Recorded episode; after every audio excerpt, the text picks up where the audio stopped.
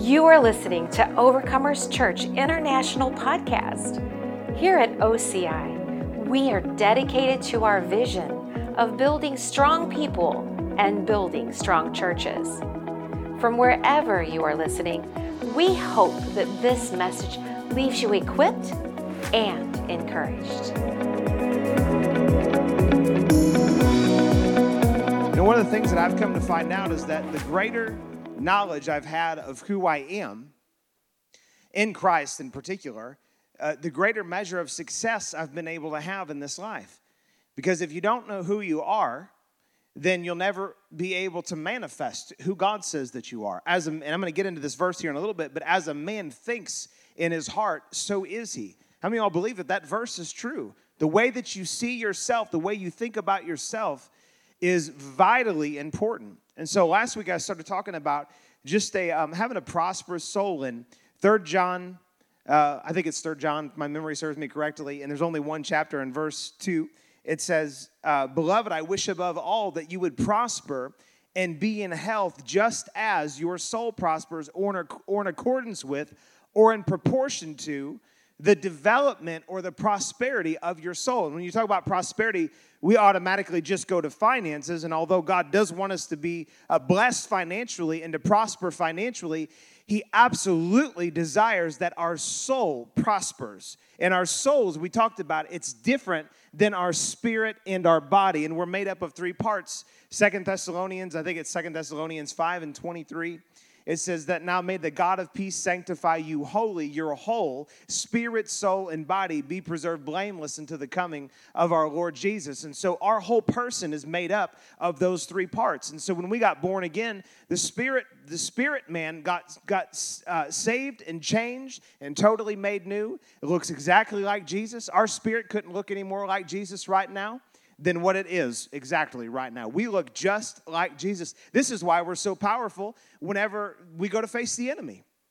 It's because we look like Jesus to him. And the only thing that is a dead giveaway is when we say silly stuff. And he's like, well, there's, yeah, that's not Jesus, but I'm still scared of him because they have his armor on. Amen. And so, you know, whenever the, the, we go before the enemy or to deal with stuff, we have the same authority, and really we have the same nature and everything that Jesus that Jesus has. As Jesus is in this world, so are we. Just like he was in this world, so are we. He was the firstborn among many brethren. Jesus was born from the lineage of God. In the natural, he was born from the lineage of Mary and, and Joseph, right? Well, God and Mary. Joseph, Joseph had no part of that. That's why it was the Virgin Mary. But, anyways, he was born from the lineage of, of uh, Mary in the natural, but it was God spiritually. And he was the firstborn among many brethren. And now we have been born again into this new covenant, born again into this new nature.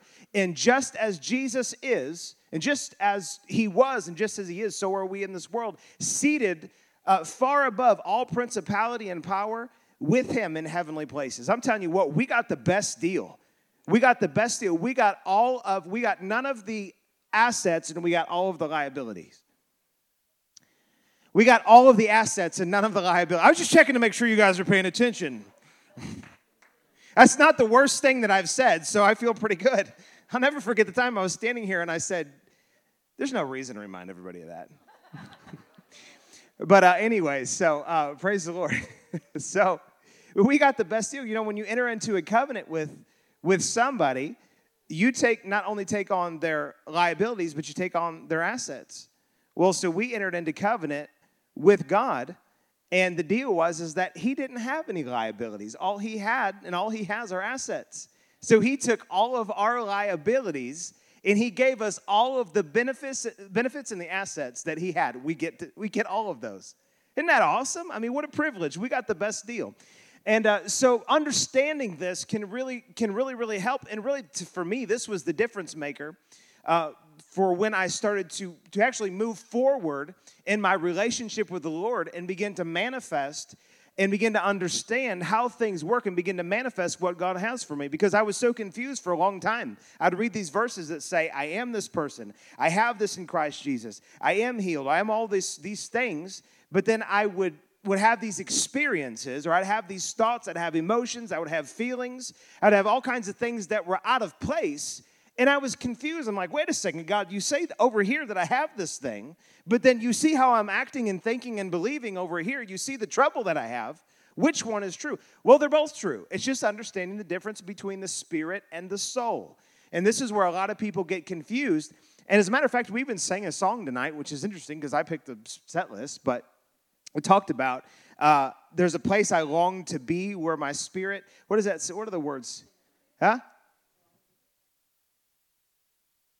where my spirit longs to be. That's a non, that's nonsense. We should change the words of that. You're, there's a place my eyes can't see where my spirit longs to be. Your spirit's already connected with the Lord. Your spirit is already one with Him. Your spirit can't be any more with the Lord than what it is right now. But, anyways, we take a little bit of liberty with songs because not everybody carries the same revelation that we do, and we don't write our own songs yet. So that's just how it goes sometimes. Praise the Lord. And we just worship God with what we have.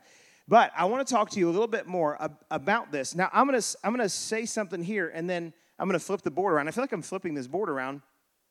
But I want to say something here about, and so I had circled this because this is the part of you that's complete, 100%. Your, your spirit, man, is the part that it, it's, it's a done deal. And so we're in the process of taking what God's done in our spirit and manifesting it into our body and into our life, into our soul, all of that.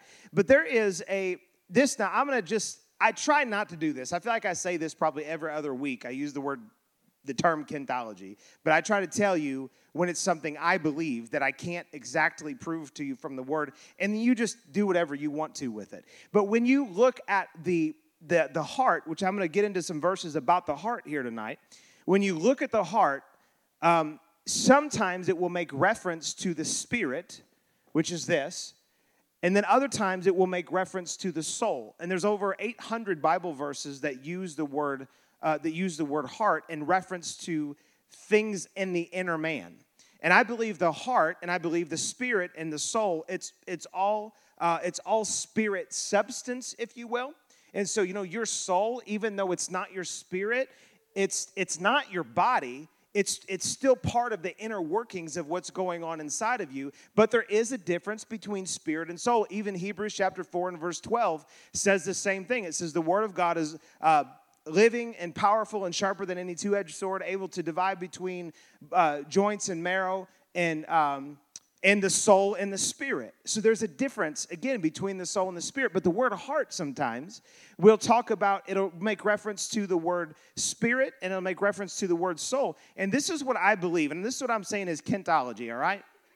I believe that your heart is the bridge. Um, and this is this is not an exact picture, all right? I'm just doing the best I can with my ability to write and draw and all that. But I believe it's like the bridge between your spirit and your soul. And you would call this, we would call this our belief system. And I've talked to you know, my one I refer to often as my spiritual father, Pastor Bobby, and uh, you guys have never met him before, but um, so he he believes this exact same thing about about this that when you're talking about your heart, and I didn't write heart up there, did I? That's what I was getting at. Is your heart is the bridge kind of between those two things because I think you can have some things in your heart that are really, really right and some things in your heart that are really, really not right. I think it leans more towards the side of the soul, but I, I felt it necessary to distinguish this because the Bible uses the word heart so much that you can't just say it's not part of us because it is part of us. But what part is it? Because if it says that we're our whole person is a spirit, soul, and a body, well, then where does the heart fit in? And I believe the heart primarily is in the realm of the soul, but your belief system, how you believe, causes us to be able to bring what's true spiritually over and manifest it into our life. And that's where I believe that our heart really is. And so, going back to a verse that I, I mentioned earlier, Proverbs uh, 23 and 7, it says that as a man thinks in his heart, so is he. And so, the, again, the way that we think and the way that we believe in our heart is what causes the manifestation from what God says to be true to actually begin to work in our life. All right, so I want to talk to you tonight a little bit about how to really keep a healthy soul and what a healthy soul or a prosperous soul looks like. I'm going to break this down a little bit more. You know, I, sometimes I go through streaks where I, am very, uh, I'm very teachy. Other times I'll just preach, and other times the Lord will have me, you know, prophesy or do different things. But I'm very much in, in teaching mode right now. So if you take notes, This is a great time to take notes. I'm going to give you a lot of stuff.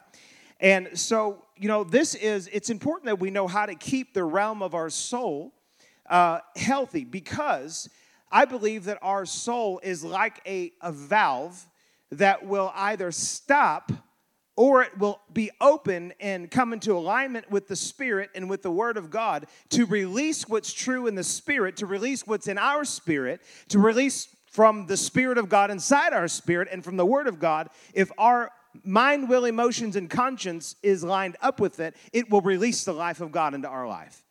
So that's where the rubber meets the road is that we have our our soul, it's almost like a valve. And if you could imagine, imagine a picture, I'm not there going to try to draw another picture, but if you could imagine, you know, a, a pipe, anybody that has ever done any plumbing or if there's a plumber or something, you know that when the, the, uh, the shutoff valve is perpendicular to the pipe, then that thing is closed and that water that's in there will no longer flow. But when you turn the, the handle, you know, you turn it parallel, then that means that that valve is open. It's in alignment, right? And that valve is open and things are able to flow. Well, that's exactly how our soul is. When our mind, our will, emotions, and conscience come into alignment with what's true in our spirit, then we will, we will receive, release, manifest the, the blessing and the benefits that God has and He's already given to us.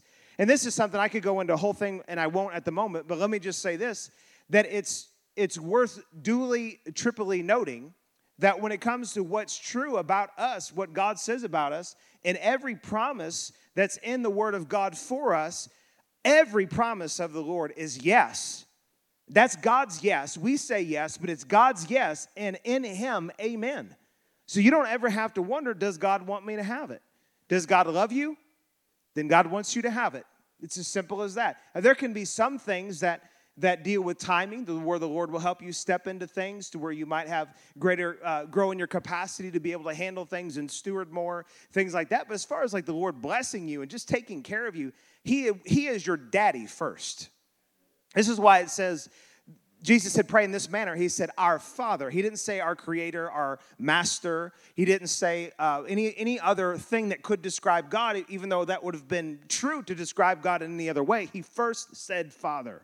We came into the kingdom being born or adopted, both really are true in the Spirit that we've been both born into the kingdom of God, born into the family of God, and we've been adopted into it. And so our all of the benefits as as being sons and daughters of God, they're freely given to us, and He'll never withhold anything from us. So I, I really believe the level of of what we walk in in this life is limited by us. It's not limited by God. We're the ones that put the limits on what God wants to do in our life. We're the ones that put limits on the favor and the blessing and the anointing and the provision and all and all of that. And I'm not I'm not condemning anyone. I'm believing God. Who in here is believing God for some more, for some increase? Man, we're all there. We all should be there. I'm not saying I've arrived and there's no condemnation, but this is how this works. And so we just have to get to a place where we realize that God's on our side. It's already been provided. See, there was a lot of um, teaching for years, and I and I consider myself to be a, a faith minister. It's funny when people when they criticize me. Uh, the critics criticize me, they'll be like, You're one of those faith preachers. And I'm like, Thank you. Yes, I, I am, because Jesus was a faith preacher. I mean, go and look at the person that talked about faith more than anybody. It was, it was Jesus. If you can believe, all things are possible to him that believes. And, you know, all of the things that Jesus talked about faith, he was a faith preacher, but I am also a grace preacher. And when I say I'm a grace preacher, it's not just about God loving us and forgiving us, although I thank God for that and it includes that. It's also about the provision because your faith by itself is not powerful. God's grace all by itself, I'll say it like this, isn't powerful. Yes, it's powerful, but it's not activated until faith is brought into the picture. So it's a true picture or a balance of grace, God's part, and faith, our part. And so there was a time back in, I, I, don't remember what the time period had been, probably the 70s, into the 80s, when Brother Hagin taught the body of Christ faith. That was what he was commissioned to do, that's what God told him to do. And before that, the church didn't know how to believe God for anything. And so there was this huge wave of, of faith, that God taught people faith. He taught them how to believe God, how to speak the word, how to believe the word. And I thank God for that.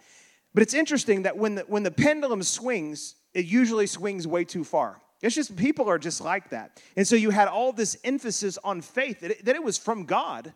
But then there came like in the, I'll say in the, the late 90s, almost to present day, there was this there's been a huge increase of teaching on grace and god's provision and god's un, unearned unmerited favor and those kind of things. And so then what happened is that people got all the way to the other side.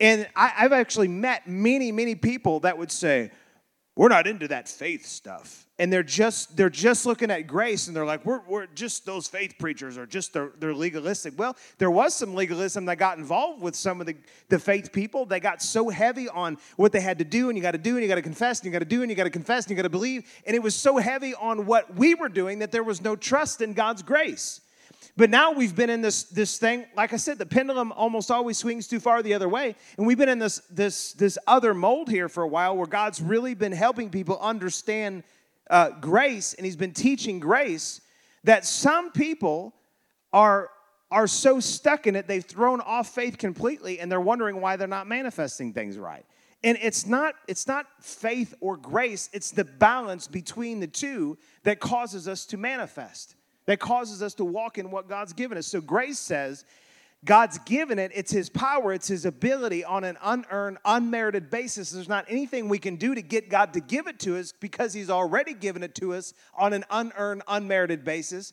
However, if you just say it's completely up to God and you don't appropriate faith, you ain't gonna receive nothing. We are both faith people and we are grace people. Hallelujah. How many say that's some good word? So, um, I want to talk to you about, which I said 10 minutes ago and haven't gotten to it, but I, I am going to get to it right now about keeping our soul healthy. And I really believe this is important because, like, it, like I said, as a matter of fact, let's pull up Third John. This is a verse from we had last week, but Third John, let's just look at this really quickly. Uh, there's only one chapter, and in verse 2, 3 John 1 and 2, and let's all look at this. And we're going to springboard off of this to help to help propel us into where we're going. It says, Beloved, I pray that you prosper in all things and be in health. And I just, I know I quoted it, but I just wanted to see it. And be in health just as or in accordance to the prosperity of your soul. So I don't think that you can really put a value on how important or, or measure how important it is for our soul to prosper. And again, we're talking about our mind, will, emotions, and conscience. And so there's these three parts that are made up that determine uh, what, uh, what our soul is. And I believe that our mind, just like our physical brain, that you don't do anything inside of with your body, you don't do anything with your body without your brain being a part of it. If you're going to move, if you're going to talk, if you're going to say something, if you're going to, I mean, anything, all of your organs functioning, they all function in conjunction. If we're talking about your physical body, they all work in conjunction with your physical brain. Agreed? Well, your soul is the exact same way. And I think, even though I said I wasn't going to draw any more pictures, I'm going to draw one more. Here's another. Nobody is a, nobody's a circle, okay? Some of us are more round than others, but nobody's really a circle. Come on now. That was a good joke. It wasn't good, but it was a little bit funny. So you, you could imagine, I don't think you can really see this very well from here, but if you have your, your, uh, your will, your emotions, and your conscience, they're all connected to each other, but they almost kind of operate independent of each other, but they don't operate independent of your mind, which I really believe is the central focus of your soul. If your mind's messed up, everything else is going to be messed up. If your mind is in good shape, then you have a much higher potential of getting everything else that needs to be in line put into alignment. But every one of these things are extremely important. And so, how do you keep your mind, which is your central processing unit, is what I call it, your central processing unit, how do you keep it healthy? And again, this is very important to understand that there's a difference between your brain and your mind. I didn't understand this for, uh, for a lot of years. I just thought they were the, the same thing. But your mind caters to your brain, it feeds your physical brain. And so, what you do in the realm of your, your soul, in particular with your mind, uh, that's where that's how you process things. That's how you think through things. That's that's where you build strongholds at. And see, a lot of the, a lot, this is why the battleground is in the realm of the mind. Because what the enemy is doing is really the same thing that God's doing, he's just perverting things. If you ever, if you ever see and get a hold of what the enemy is doing, it's basically always the same thing that God is doing, except he just perverts it. Because he doesn't, he doesn't create anything. God's the creator. Satan's not the creator. He doesn't create anything. He takes God's system and he takes it and he warps it and uses it to work against us. And God's the one that gave us the ability to create strongholds. It was a God breathed thing. You could imagine that if we couldn't create, and we wouldn't use this term, but what is a stronghold? A stronghold is if you think of like mid- medieval times or even like a bank vault would be considered a type of a stronghold but it's where it's where valuables are kept safe. Well there are things that god has given in this earth that are valuable information to us that if we didn't have the ability to retain it you could imagine we would just be out we would be all over the place. But like for example when god created adam and eve and and he knew it was between one man and one woman it was like an automatic if you will it was an automatic stronghold that was there embedded into them that that was the right way to go about doing things can you see that can you see that that was a, that was something that god gave so what the enemy does is he just comes in and he brings thoughts he brings lies he brings deceptions he brings offenses all the things that can be in the realm of the mind and that's where he's working to build what strongholds. They're just wrong strongholds. So, the, the reason this is so important is that if you can take the wrong strongholds, begin to identify them, and break them down, then you can take the Word of God and you can build right strongholds. So, this is really important when it comes to the realm of your identity and our identity because what, the, what God says about us is different what, than what the enemy says about us. The enemy would say we're not worth loving. He would say that we're nobody, that we can't do anything, that we can't accomplish anything, that we'll never amount to anything, that you know whatever it is, you you fill in the label he would put put on you and and if you take that and you begin to believe that and you meditate on it and you speak it, before you know it, you will build a stronghold inside of you that becomes really, really hard to be or believe or think anything different than what you've allowed the enemy to instill on the inside of you. But if you can identify those lies that you're living by, pull them out, and sometimes you know it's like you could be in a you could be in a service and the holy ghost could come and he could just totally wreck that stronghold. I've had that happen before. Just a supernatural boom. Just just i like i like holy ghost wrecking ball. That's quick that's a quick work. Amen. I like that but a lot of times, and most of the times, it's like I'll identify, oh, I'm, I'm thinking that right there. I'm believe that's that's wrong because God's word says this, and I'm believing that that's not right. And so sometimes what you got to do is you got to go in and brick by brick begin to dismantle that thing that the enemy has built, get all of that out of the way. And then you say, All right, Lord, and here's where it's important. You have to go and say, Lord, you teach me what's right, and I'm going to build a stronghold concerning what's right, and I'm not going to believe anything different. I'm going to build a stronghold about what's right, and it's going to be so difficult for me to believe anything different and, and or for the enemy to bring anything at me to cause me to believe something different because it's a stronghold in my mind and my heart. This can work in the realm of fear. Some people operate in so much fear and fear is a stronghold. It's, it's, it's a way of thinking inside of our minds. And if we can bring that stronghold down, we can replace it with God's love. Perfect love casts out all fear. So if we just build a stronghold of God's love in our heart and our mind, fear will just go by the wayside. See, this is a powerful tool that God's given us to be able to cause us to be strong and strengthened in our mind and get the right results. Somebody say right results. Everybody say right results. So here's how here's how you have a healthy mind. Here's what you have to do. If you're taking notes, this is where you can really write something down here. I'm not going to take the time to write it. I'm just going to read it to you. But to keep your mind healthy, you have to guard it and you have to renew it. And you have to renew it and then you have to guard it and you have to keep doing those things.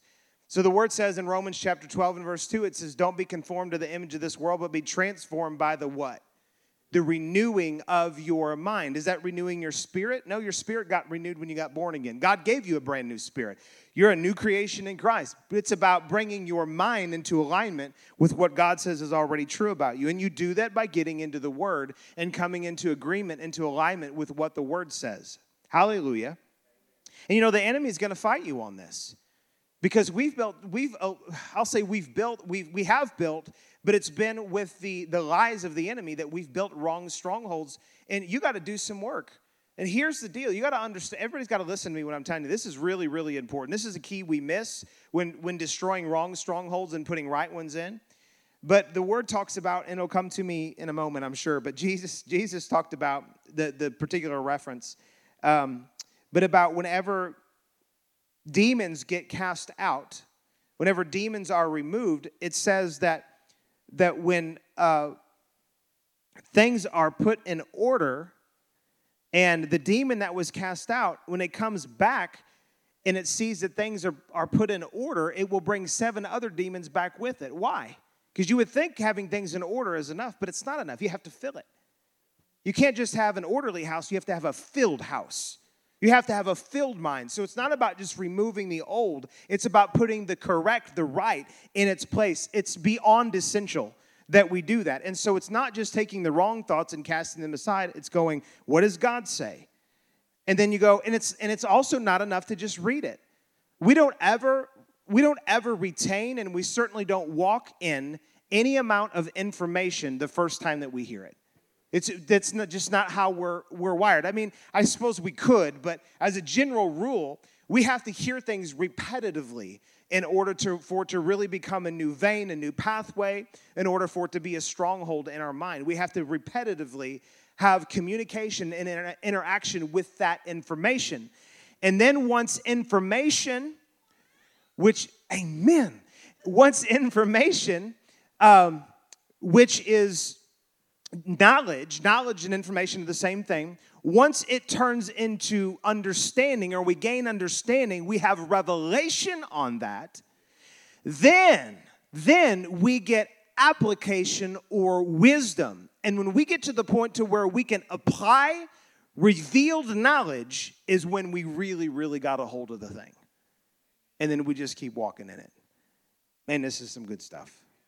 So we have to guard our heart and we have to, our mind, excuse me, and we have to renew it. Proverbs 23 7. Let's pull this up here really quickly. Proverbs 23 7. Man, this is good. Hallelujah. And it says, For as he thinketh, in some translation says, For as a man thinketh. I think it's the King James says, as a man, but it's talking about as a man. As a man thinketh in his heart, so is he. For as he thinks in his heart, so is he that statement, I don't have time to go and talk about all of it in context, but that statement all by itself definitely holds truth and holds weight and is very important. And I want to show you something. That word for thinks is the Hebrew word S H A W dash A R. Not going to try to pronounce it. Yes, I am. It's like shar r or something. I don't know. I'm not Hebrew. But uh, the word thinketh is that, that, uh, that word or that phrase, and it denotes two things in particular in that. It, it talks about, and you can go look this up on your own and you can see this, but that word thinks or think it there, it denotes two things a gatekeeper and to estimate. To gatekeep and to estimate. So gatekeeping, when you're it's as you're as you're thinking in your heart, gatekeeping is what you do, and estimating is how you do it. Gatekeeping is what you do, estimating is how you do it. So just imagine this. Go back with me into medieval times. And you know, you're you're you're the gatekeeper for the city, right? And so you're there and you've got your shield, you've got your sword, and you've got your helmet on, and you're on, on guard, and you're there and you hear a knock on the gate. I'm just imagining this is how it works. I know this is somewhat true how it used to work, right? And so you you're there and you you knock at the gate. There's a knock at the gate. And since you're the gatekeeper that is what you are doing. But how do you do the job? You have to estimate. You have to give a, an account if you will. You have to look and see that what is on the other side is it right for it to come into the kingdom or not? So what do you do? You open up the little door right? We've seen this before in movies or whatever. You open up the little door and you peek out it's, if it's something that's not a friend to the kingdom, you close the door and say, Get out of here. Or you close the little hatch and you say, Get out of here. Because you have to be able to view things, but you don't have to let everything in. Brother Hagin said this one time. He said, You can't stop a bird from flying over your head, but you can stop it from building a nest in your hair. See, you can't stop thoughts and things like that from coming, but you can estimate whether those thoughts are beneficial to you or not. You can estimate whether those thoughts belong, because see, the kingdom of heaven is at hand. Where is it? It's right here. Right here. This is where the war- warfare is taking place, and this is where the kingdom of God is, right here. The kingdom of heaven is at hand, and you are a gatekeeper, and you have to gatekeep, which is what you're doing, but how you do it is you estimate to see if that thing really belongs in your mind or not. And then the word says in Proverbs 4:23 to guard your heart with all diligence for out of it flow the issues of life your heart your mind that that area of your belief system. Praise the lord. So that's what you do for your mind to keep it healthy is you guard it and then you continue to renew it. And then your will i'm going to move through this a little bit faster. Your will this is how you keep your will healthy. Remember that your will is your um, it's your internal motivator and it's a combination of willingness and obedience it's your internal, so your mind is your your internal processor or your central processing unit, but your will is your internal motivator. Your will is the thing that will keep you going in the direction, direction that you should go, motivated, if you will, spiritually to go in, in the right direction, or if it's not set right, it could be going in the wrong direction. You ever met people that it's like they got they've got right doctrine, like they believe right, but it's like their their whole life they just continue to go the wrong direction. And what I find is that when people are not at a place of surrender, they can have all the knowledge in the world that, that they want, but it's not going to do them any good until they come to a place of saying, God, not my will, but your will be done. So, the health of your will is staying at a place of continual and constant exchange with the will of the Father. Liz and I, Liz and I have to do this. You know how many times over the years That wasn't a fake cough. It sounded like I was. My throat's dried. Um, over the years. but over the years, we've. you can laugh at me, it's fine. You know, we've been to the place of just like, like, we just want to throw in the towel. I mean, we've had, we've had some serious stuff we've had to deal with. We've had uh, Sanballats come against us. We've had, you know, I'm not going to get into all the details, but Man, when you got to deal with junk, sometimes it just make you want to quit. But that's when we had to just go back to prayer and say, you know what, Lord? Not our will, but your will be done. And we didn't do it one time. Living a life of submission, living a life on the altar. I quoted Romans 12, 2. Romans 12, 1 says, I beseech you, therefore, brethren, by the mercies of God, that you present your bodies a living sacrifice, holy and acceptable unto him, which is your reasonable service. The, prob- the only problem with the living sacrifice is that it's still alive. Because God, God, we're not, we're not dead in Christ. Amen. We're alive in Christ. Thank you. That's a cold one. Thank you, sir. Thanks for the cold one. I just made an alcohol reference. I don't, would you open that for me? Thank you. Forgive me, Jesus. Can you take the lid off too, please? Mm-mm, mm-mm. I got it. Thank you. Thank you. Cold, that's what I need. Praise the Lord. Hallelujah. so, uh, it's, it's important that we continue to, to exchange our will with the Father. It's, a, it's, a, it's an onward act. And so, you know, the problem with the living sacrifice, that's where I was at. The problem with the living sacrifice is that it's alive. And so it's hard to be alive and be dead at the same time, but it's the life that we're called to. We're called to be alive in Him, but at the same time, continue to be on the altar and say, Lord, whatever you want, whatever you want whatever you want. It's about you, Lord. It's not about me. It's about you, Lord. It's not about me. The further I get in my walk with the Lord, the further I go in ministry, the more the Lord requires this of me. And the more I do this with the Lord, the better the results I get. Every time I find any problem in any situation, primarily in here, it always goes, almost always goes back to I have to go, Lord, not my will, but your will be done. You want me to do this thing? I really want to pull out and, you know, you know, not do this or not have this meeting or not have this interaction. Or sometimes it's just as simple as I really don't feel like getting up and reading the Bible. I know you guys probably imagine that that I wake up in the in the morning with fresh breath and, you know, my my hair is combed perfectly and, you know, it's just like it's just like a a, a fresh breeze through the house, but everything's opposite of that many mornings. And so I have to make the choice to get up and go, oh, not my will, Lord, but yours. yours be done, you know? And he's got to smell my rotten breath while I do it. But, anyways, you know, forget all that. So I have a very I have a very quirky personality, and I try to rein it in when I'm at the pulpit, but it just I can't help it sometimes. Um, so praise the Lord. It's a constant thing of saying, "Not my will, but Your will be done." And the more we do that, the greater the benefits we reap, and that's how you uh, keep your will healthy. So I'm talking about how to keep things healthy. Your mind, you guard it, you renew it. Your will, your will, you continue to exchange it with the will of the Father, just like Jesus said when he said, "Not my will be done, but Your will be done." In the Garden of Gethsemane, right? And I don't think anybody, any, one of us are going to have to be at a place, it's possible, but be at that place in our life, definitely not to sacrifice for the whole world. There was only one that did that, and it was Jesus and he was sweating blood. And he said, If there's any other way, if there's any other way that this can take place, please let this cup pass before me. I really don't want to do this thing.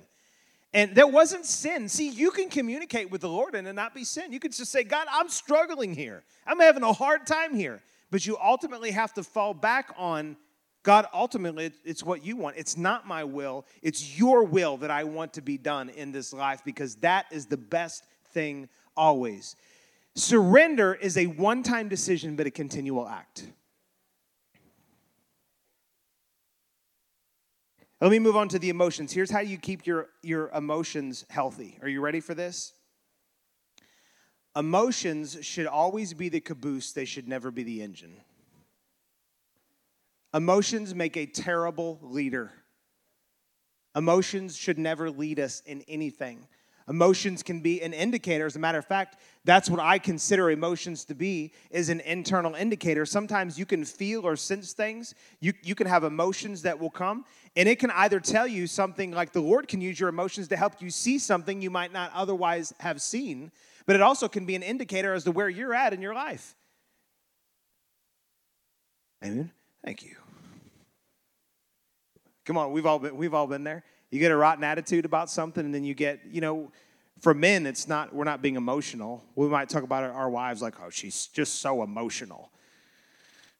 Well, she's just maybe, she, maybe she cries more, but, you know, you getting angry or spouting off something or, you know, pouting or whatever it is you might do, that's also being led by your emotions, right? And so, when we are our emotions are out of whack it can be an indicator of like whoa i need to go back and change my thinking. Maybe i need to get my will in alignment. There's something going on there where i need god to bring some refreshing to my soul.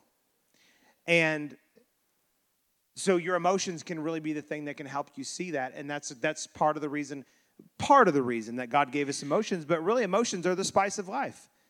Imagine if we didn't have any emotions it would be We'd be like a bunch of robots. So we're supposed to have emotions. We relate to people uh, on an emotional level. It's good to relate to people like that. It's good to have those things in life, but they're not supposed to be the leader.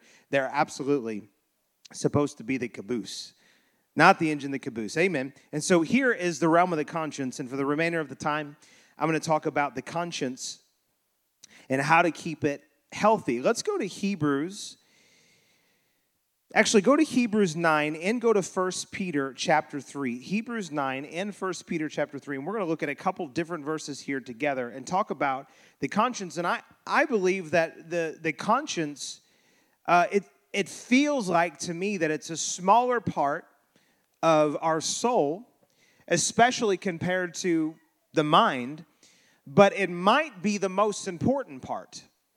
And I think you're going to see this and you're going to understand what I mean by, by when I say that. And it's because our conscience is really, and I call it our, our internal decision maker. And so the, the level that our conscience, the level of the health of our conscience is going to make the is going to be the determining factor on what decisions we make. Now, it's not outside of the realm of your mind. You know, your mind works in conjunction with it. So you're, you, are going to think about things before you do it. You're going to think about things before you make a decision. But your conscience, the health of your conscience, whether it's a defiled conscience, whether it's a clean conscience, whether it's a, it's a, um, a seared conscience, is going to feed heavily into the decisions that you make. This is why you can have somebody that is and that could go down a wrong, not a wrong track, but a track I don't have time to get on. But just like look at the violence and stuff that's happening with some of our younger people. I, I didn't even understand it. Like some of these 18, 19, 20, even to 30 year olds, maybe, that will go in and they'll, they'll shoot up a school. And then they'll they'll interview them or they'll see things about them and it's like they almost it's almost like they have no conscience and some people would say they have no conscience they do have a conscience it's just seared it's like they they've lost uh, the ability to have any kind of empathy or compassion for people and they can go in and, and do this stuff and it's almost like they don't even care. And so yes it's it's very demonic but also the the realm of their conscience has gotten so seared through all of the hurt and the pain and the issues and the abuse and whatever they've gone through that they've come to this point to where they're like basically their conscience will allow them to do things like that but see when you have somebody then you take somebody that has a um you know maybe you could say it's almost like a tender conscience like they they won't they won't say or do things um that are outside of the scope of what really they feel comfortable between them and the Lord. This would be a, good thing and they're really they're really careful about maybe not speaking ill of somebody or or not watching something they want they, that they shouldn't watch or any, anything like that. The conscience is really soft in a person like that and it, and it works as a as kind of an indicator but also like no no i'm not going to do that thing because i don't feel right about that. That's the realm that's the realm of the conscience. And it's interesting because i've heard people say and I even heard one uh, very well known minister, no need to mention his name, but he was talking about the spirit, and he was saying that your spirit and your conscience are the same thing. Well, that sounds could sound good, but the problem is is that your conscience can be seared, your conscience can be heavy, it can be guilt-ridden, it can be all kinds of things, but it's impossible for your spirit man to be any of that. And so your conscience definitely absolutely is in the realm of your soul and it's important that it's set right because it will help us make the right decisions and it will help us make right decisions when relating to the Lord. You want to know the number one here's the number one reason why people that are believers don't go into the presence of God. Are you ready? Here's the number one reason because they have a guilty conscience. Number one reason. And sometimes their guilty conscience isn't because they've been doing or did something really bad. It's because they view themselves through the lens of humanity and not through the lens of Christ. And if you don't allow the Spirit of God to cleanse your conscience, then you'll always see yourself through, through works, what you did wrong or what you're not doing right. You won't have a clean conscience and you will stay out of the presence of God. Praise the Lord. Let's read here in 1 Peter chapter 3. 1 Peter, yes, chapter 3, verse 18 through 22. I'm going to read this relatively fast. For Christ also suffered once for sins. If anybody ever wonders if our, our, uh, redemption is eternal, we better hope that it's, that it's an eternal redemption because he's not going to pay the price again. One time he did this. So if it doesn't cover even future tense sins, the best bet, if that's the truth, the best bet is come up here, let's get you born again, and then somebody's just got to kill you. Because if there's no if there's no hope for your future sins, then you're doomed. But praise God, it covers even future tense sins. Doesn't that just make you want to go out and live in sin? And I've had people tell me this for years, and I'll preach on like eternal, eternal redemption. And I don't do it as much anymore, but uh, I think it was the enemy would send people to make me try to question what I, what I was ministering to be true or not. And I've just, I'm like, it's in the word, it's, it's true. But they'd come up and say, Pastor, if you say things like that, people will just don't want to live in sin if they feel like that God's not going to come against them for their sin. And if they're not going to go to hell because they're doing something wrong, then they're just going to keep sinning. And it's like, listen, people, they, people are, they're going to do what they're going to do, but we have to understand that the coverage was coverage for this entire life. We have to understand that. And if you really get a hold of it, if it becomes more than information and becomes revelation, the application will be the righteousness that God's given you will become a tool and you will become an instrument of righteousness in the earth. You won't want to live unrighteous because you'll be like, oh, God, I love you. I'd never want to do anything that I shouldn't do. That's the real effect of what happens for people that get a hold of what God did. So it says, For Christ also suffered once for sins, the just for the unjust, that he might bring us to God, being, uh, being put to death in the flesh, but made alive by the Spirit, by whom also he went and preached to the spirits in prison, who formerly were disobedient, when once the divine long suffering waited in the days of Noah, while the ark was being prepared in which a few, that is, eight souls, were saved through water. There is also an antitype which now saves us, baptism, not the removal of the filth of the flesh. Listen to this. It's saying that baptism doesn't remove the filth of the flesh. We still have to deal with flesh. The more you renew your mind, the less flesh you'll have to deal with, but we're still living in a, in a mortal body that we have to deal with things. So it's saying baptism is not the removal of, uh, of filth of the filth of the flesh, but the answer of a good conscience toward God through the resurrection of Jesus.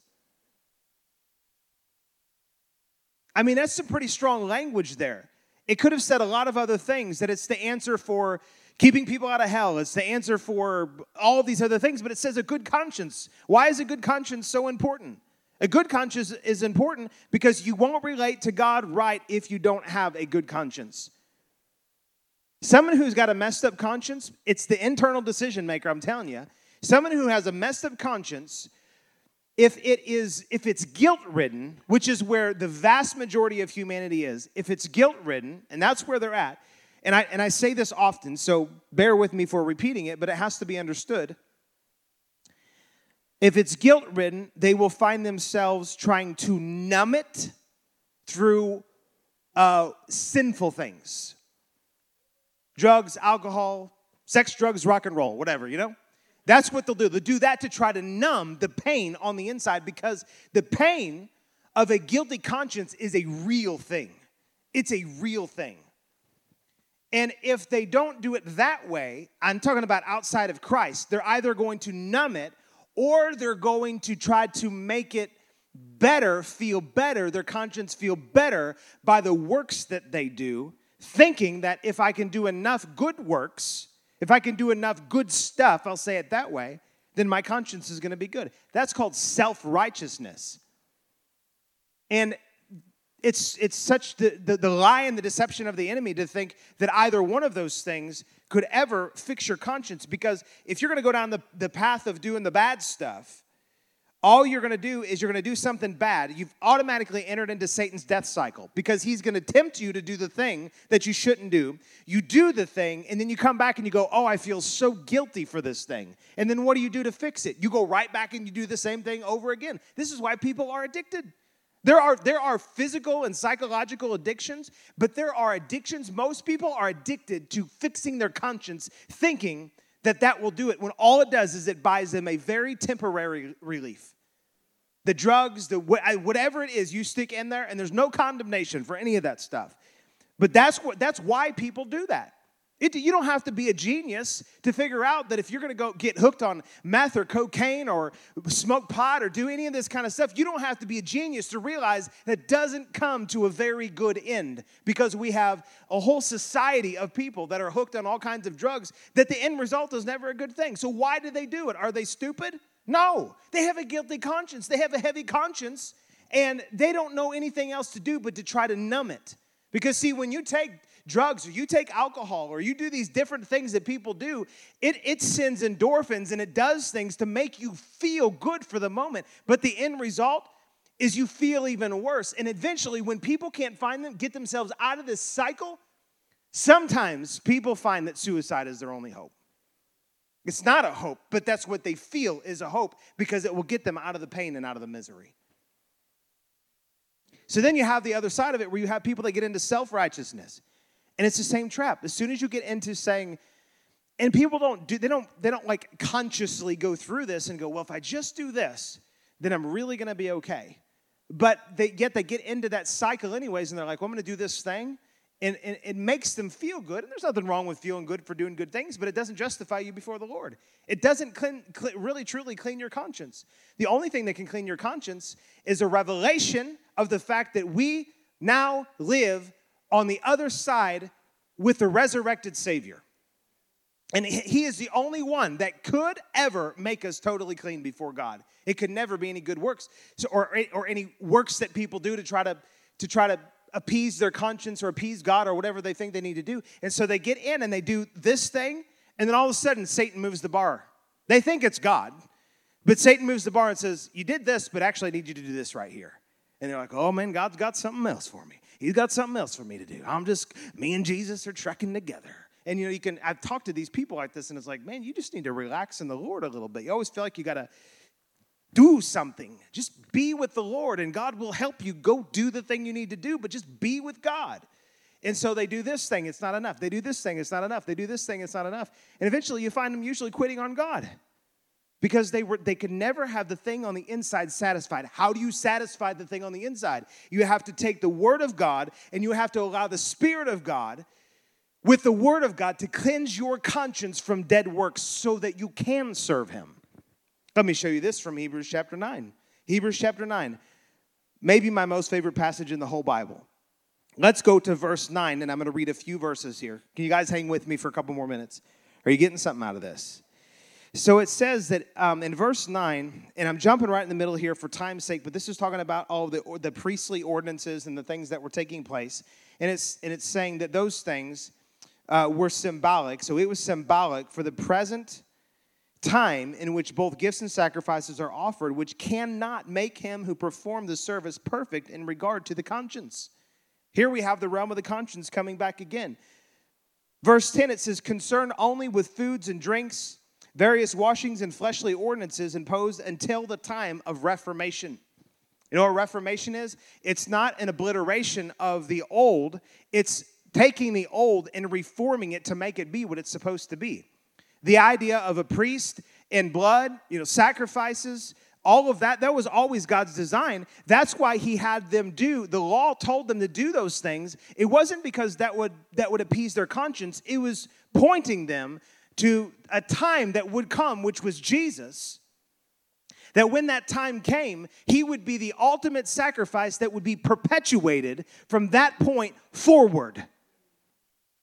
And if you understood that it was done, and it was done, and it was finished, and it was accomplished, and it was done, and it was finished, and I mean it was really finished, then you wouldn't try to do anything beyond that to try to appease your conscience because faith in what Christ did was enough to fill everything from the point of salvation to the point of your death.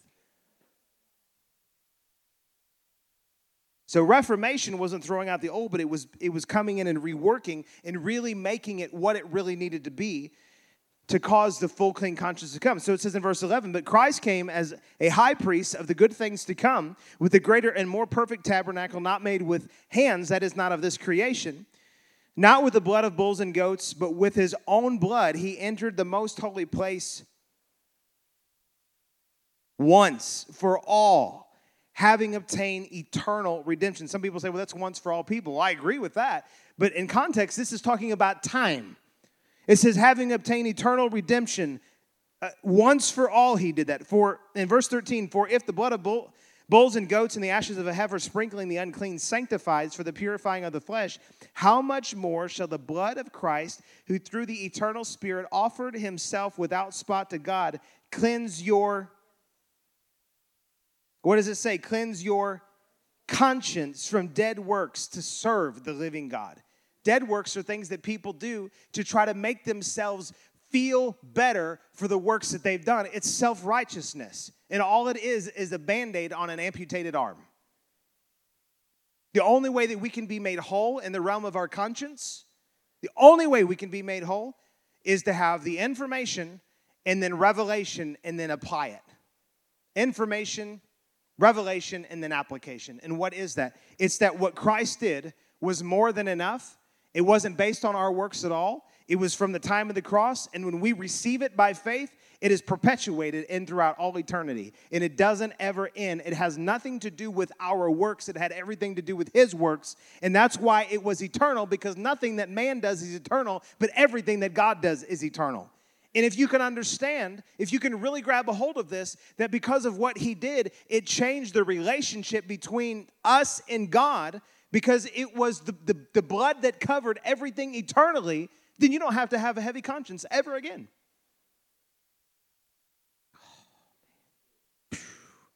All of a sudden, addicts become free. All of a sudden, people that have been in self righteousness, bound by hating themselves because they never measure up, are set free when they realize what the blood of the Lamb really did. My God. And so then all of a sudden, your internal decision maker gets turned and says, I'm going to serve Christ all the days of my life. Why would I want to serve anything or anybody else? There's nothing greater. There's nothing greater to do. He, he did everything for me.